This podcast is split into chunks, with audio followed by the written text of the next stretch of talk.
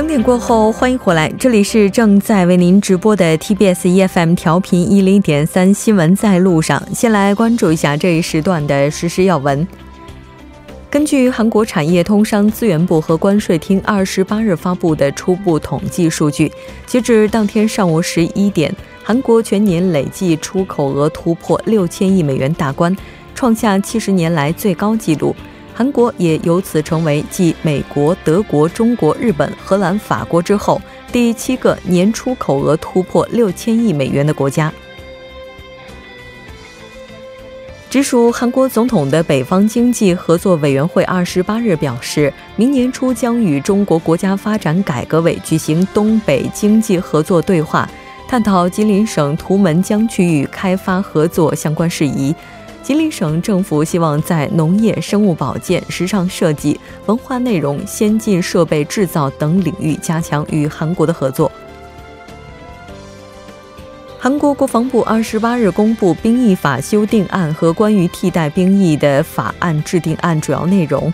根据法案，出于良心、自由等宗教理由拒绝服兵役者，可选择在教育改造设施服役三十六个月。替代兵役制度将于二零二零年一月起正式实施。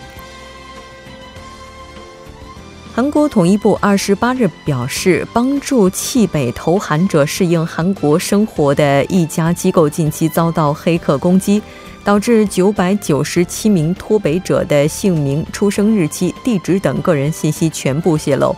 对于此举乃北韩所为的可能性。政府当局者表示，调查机关正在调查事情原委。好了，以上就是今天这一时段的时事要闻。接下来的一个小时将为您带来今天的慕名访谈、经济一点通以及两代座谈会。广告过后马上回来。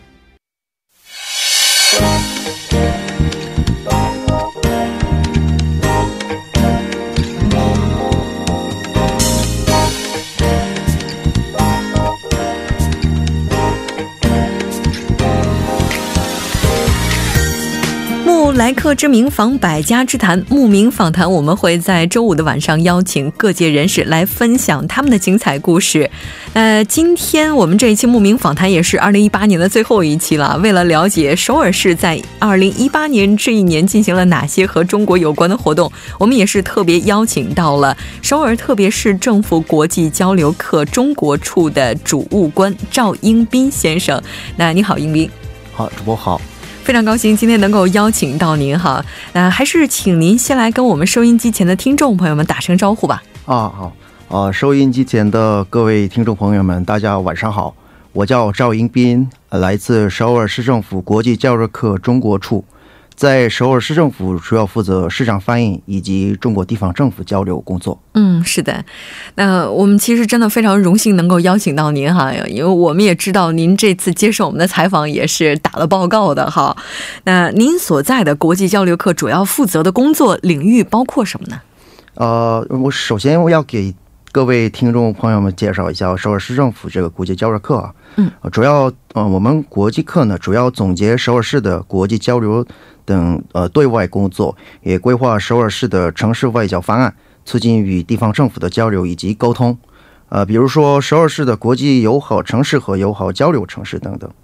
呃，大大体上负责这些。除了这些之外，还负责所有的有关市长和副市长的国际活动和国际礼宾，组织一些古首尔市的国际会议等工作。呃，如果说首尔是一个国家的话，从某种角度来看，国际课相当于一个扮演着呃外交部的角色，嗯，呃，以地方政府为准，相当于呃北京市人民政府的办外事办公室。哦，就等于您是相当于外事办公室的工作人员。对。哦。那像首尔市的话，应该说它作为一个国际大都市，国际交流活动是非常频繁的。那每年筹备的对外活动当中，中国大概占的比重有多少呢？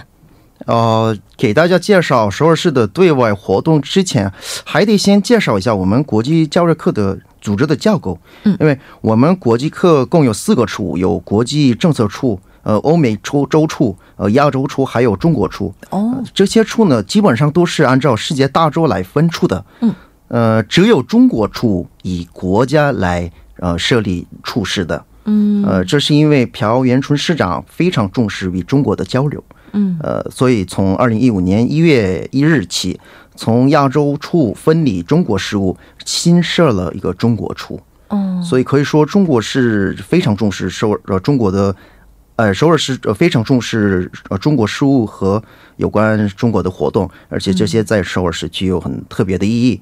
呃，在首尔市每年定期举办的呃中国活动呢，呃，就比如有呃中国地方政府公务员邀请研修课程。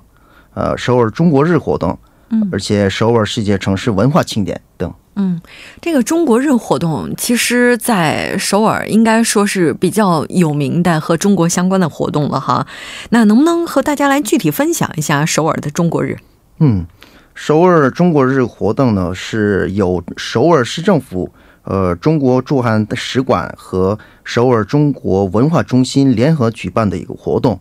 每年十月底周日，在首尔广场盛开的一个呃韩中文化庆典。嗯，使馆和文化中心每年邀请来自不同省市的呃演出团，以及文化中心所属的演出团，和首尔市政府聘请的一个韩国的演出团，都一起上一个舞台交相辉映。嗯嗯，同时，呃，这在广场边摆一些帐篷。展开中国旅游宣传了，或者呃文化体验等活动，比如说那个乐器啊、服饰啊、书法等等文化体验活动，就是所有和中国有关的元素，在中国日上几乎都能看到，不能说全部，但是能够看到非常多。对对对，没错。哇。哎，这个活动其实我们通过一些新闻媒体报道啊，都是看过的，但可能很多朋友都没有去过现场。那当然，像这个中国日活动，刚才你也提到了，它是受到了很多来自官方以及非官方的支持。那咱们首尔市主要是希望中国日活动它能够达成怎样的一个目的呢？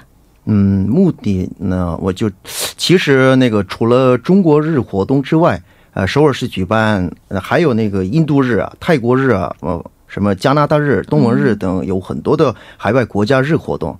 呃，朴元春市长希望在首尔广场经常举办一系列世界各国文化活动，让首尔市民们以及在首尔的很多的外国人能够天天享受世界各国文化的一个呃活动。嗯，这作为首尔市实现国际化进程的一个重要的一部分，也是朴市长的一个市政理念。其中中国日活动规模最大，光呃光顾的游客和市民最多的活动。嗯，我们所以我们希望呃首尔市，我们我我们首尔市希望呃首尔市的这些活动为韩中两国进一步扩大人文交往、增进两国友谊做出贡献。是的，没错。像这个中国日活动到今天，应该说也是经过了几年吧。对对，有今年是第六届，第六届了，走过了六年的时间。那可能这六年当中也是有了很多的成长，每年都会有不同的元素融入进来哈。那刚才你也提到了说，主要中国科中国处也是负责这个中韩友好城市。像这个友好城市，我们在新闻当中经常听到。那一旦两个城市它如果结成友好城市的话，就是它能给两个城市带来什么呢？嗯，这个呢，就是用韩国语的话，자매도西和우호都西，就是呃呃，中文的话，国际友好城市和友好交流城市。嗯，国际友好城市呢，就是双方市政府内部得到批准的程序啊，或者过程这些比较严格的一个复杂。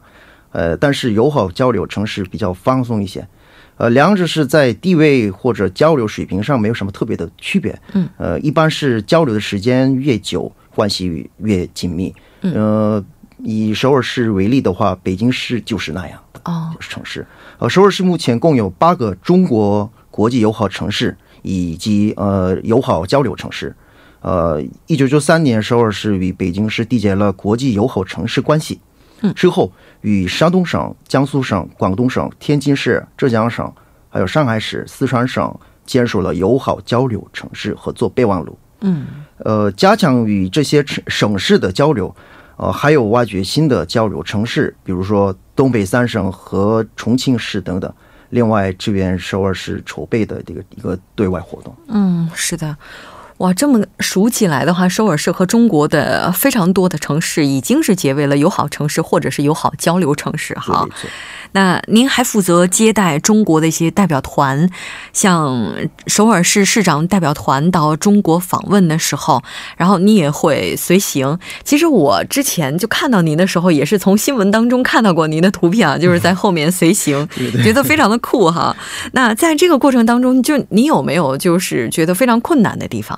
啊，我呢，就无论是中央政府还是地方政府，呃，中国和韩国政府的办事方式、办事的方式和程序截然不同。嗯，所以在合作的过程当中，那个公务处理处理的比较缓慢，会发生有很多的变数、意外，从头到尾有很多的未知数。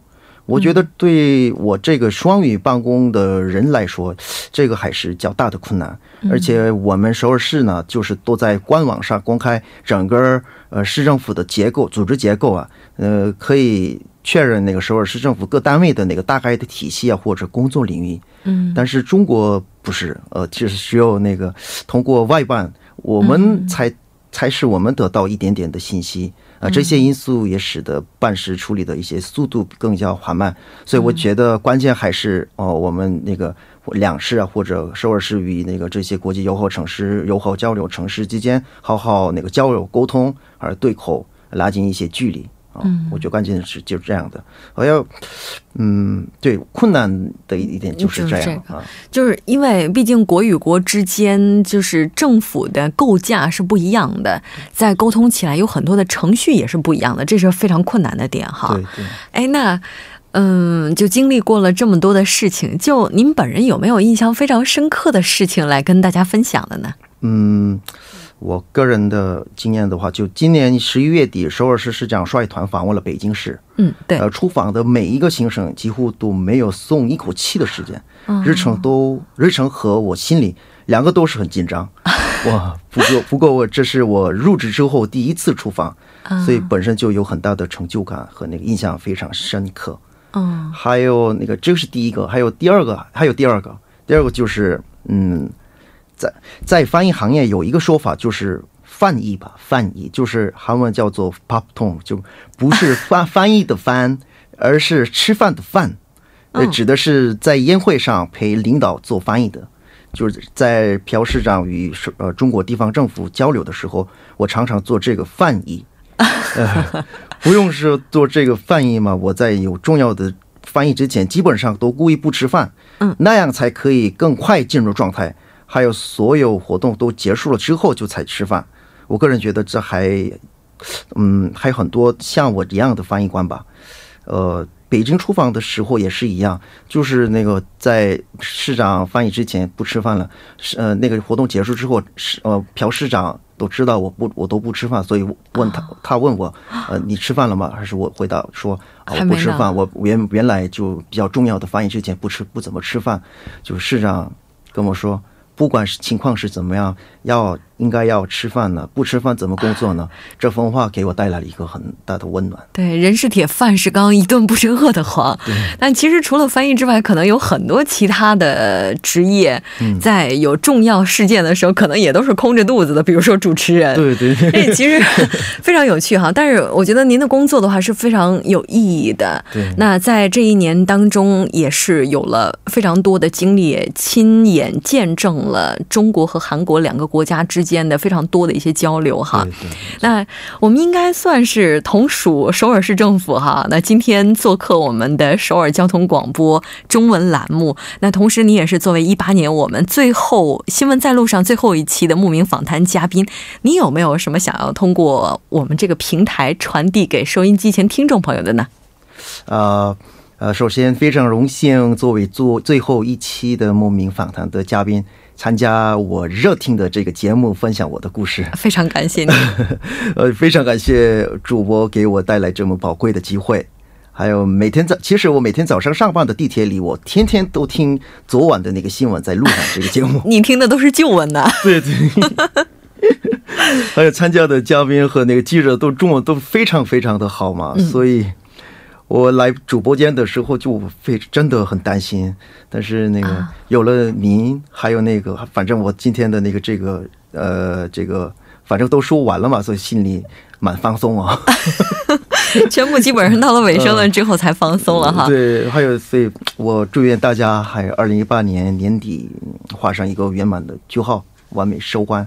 还有即将迎来的二零一九年建筑年，呃，各位听众朋友们和主播和我的附近的周边的所有的朋友，所有的朋友都，呃，家人呢都是身身体健康，吉祥如意啊！对，谢谢大家。再次感谢来自首尔特别市政府国际交流课的中国处主务官赵英斌先生做客我们的节目，给我们带来。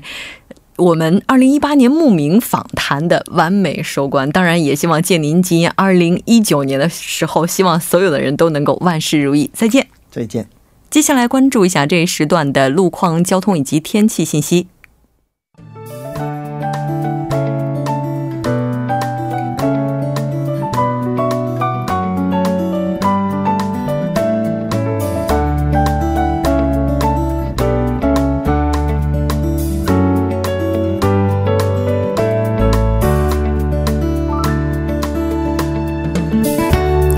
晚间的七点十八分，这里依然是由楚源为大家带来的道路和天气信息。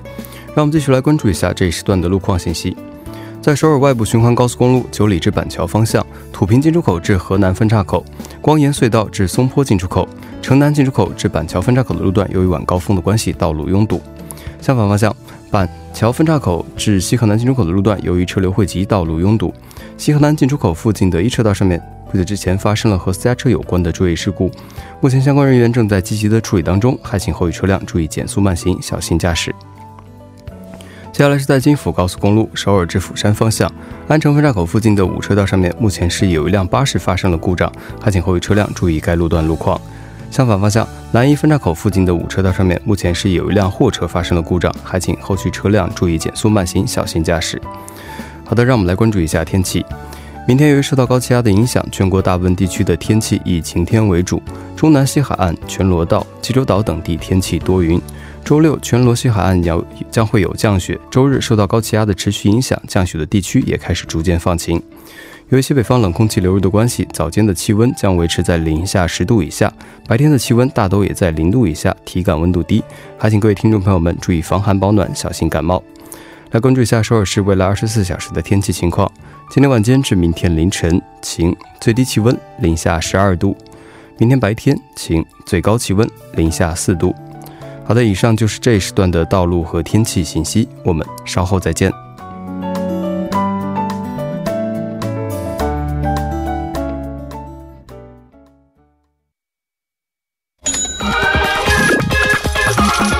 经济热点焦点一点就通，经济一点通。好的，欢迎回来。经济热点焦点一点就通。接下来马上连线我们今天的特邀嘉宾，来自 KB 证券的研究员朴修贤。那你好，朴研究员。啊，主持人你好，非常高兴和您一起来了解本周的经济一点通。那今天您带来的主题是什么呢？呃，今天准备跟大家探讨一下有关近期的呃全球股市震荡的原因和未来的展望。嗯。那应该说，在这周的半岛之外当中，我们也是提到过，今年的圣诞节对于美国证券市场来讲，相当于是圣诞节了，劫难的劫。那么，美股目前最新的情况又是怎样的呢？嗯，最近美国股市主要是受特朗普总统的发言而造成暴涨暴跌走势。呃，自从特朗普总统上台之后，有过许多影响市场情绪的事情。这次圣诞节是主要因为墨西哥和美国之间建设边呃边境墙，导致呢特朗普和联邦政府产生纠纷。目前建设边境墙的预算为五十七亿美元，但是始终民主党要减少这部分这部分的预算。嗯，最终使得美国政府进入关门状态。其次是特朗普总统连续批判呃美联储的货币政策，强调美联储加息啊啊速度过快。最后市场上传闻呃特朗普总统要解雇财长呃姆努钦，导致市场忧虑情绪在突发。呃，特朗普总统意识到市场的忧虑呢，呃，为了安稳股市，之后呃之后说姆努钦是非常有才能的人，对他有信心。圣诞节休假后，转天美股又大幅反弹，以标普五百为标准，当天涨了百分之五。就是圣诞节前一天的话呢是暴跌，后一天暴涨，就像过山车一样，使得投资者呢年末提心吊胆呢，放不下心。嗯，是的。其实目前应该说，对于美国来讲，国内确实是一片混乱。那目前参众两院也是处在关门的状态。就近期的美股大跌的原因呢，不知道朴研究员您会作何分析呢？呃，就是由于特朗普总统呢是很难预测的人，呃，还有这个贸易摩擦进展情况还是存在不确定性。呃，市场上的避险情绪呢日益增加。如果接下来美联储不发出鸽派的信号，并且呃联邦政府关门持续，这些会引发股票的抛售。目前缺乏呢积极的驱动力，市场消息面颇为消极，可能抑制呃风险偏好的情绪会持续到明年一季度。因为一季度之前贸易协商不确定性会延续，呃，再加上这个期时期内呢，要确定是否要把华为的 CFO 呃孟晚舟女士送到美国进行审判。嗯，是的。那其实受到美股下跌的影响，在中国的话，股市也是迎来了大幅度的下跌。嗯，最近比起呃比起就是美股，中国的股市相对表现呢还是平稳一些的，呃，因为目前美股最主要是因为美国的国内政治上的纠缠问题，呃，从十月开始的中国股市下跌是由于中美贸易摩擦导致的，呃，这周特朗普总统把眼光呢主要集中在了美国政府预算和批判美联储上面。所以说呢，呃，中国股市呢没有受到就是比以前那样大的影响。嗯，那其实受到全球股市动荡不安的影响，现在有不少人都非常担心接下来是不是会进入熊市。那您对此有什么看法呢？嗯，如果美国在九十天呃和中国进行贸易协商以后表示不满，继续进行加征关税的话呢，明年进入熊市的概率会提高。但是特朗普总统也明确，加征关税不仅仅影响中国，也会打击呃美国的经济。所以很可能会保持停止加征关税，呃，正好呢，刚刚今天下午，彭博报道了，呃，美国政府对九百九百八十四个中国进口产品解除加征百分之二十五的关税。嗯，如果明年一直保持呃贸易协商向好的趋势呢，个人认为一季度之后会有反弹的机会。是的。那中美之间目前也是就贸易磋商保持着密切的联系。在一月份的时候，我们看到双方也会进行面对面的沟通。那我们也看到有不少的专家分析认为，一月份的走势很可能会决定明年全年是否会出现熊市。那在这种情况之下，与其说这个和其他的国家主要股市下跌幅度相比，韩国的股价指数下跌的幅度其实并不大。嗯，是的。呃，这就像我在前面所提到的，呃，这周股市震荡是由于美国内部的政治因素影响较大。呃，今年下半年开始，韩国和中国股市与贸易摩擦的相关性是比较大的，所以相对来讲，对韩国股市呢也没有造成很大的影响。嗯，是的。那其实这一轮的跌幅并不是特别大，刚才您也提到了，可能那跟美国自身它的原因是有一定关联，而韩国这轮股市受到外因的影响并不是特别大。但不管怎么看来的话，一九年股市的不稳定性会增强，这也是很多分析者的观点。那对于投资者来讲，在一九年的时候该怎么样去调整投资战略呢？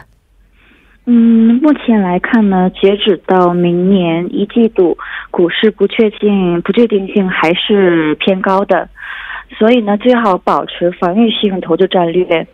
呃，我个人对健康管理还有消费、通信等行业是比较看好的。呃，韩国今天股市呢交易呃是最后一天。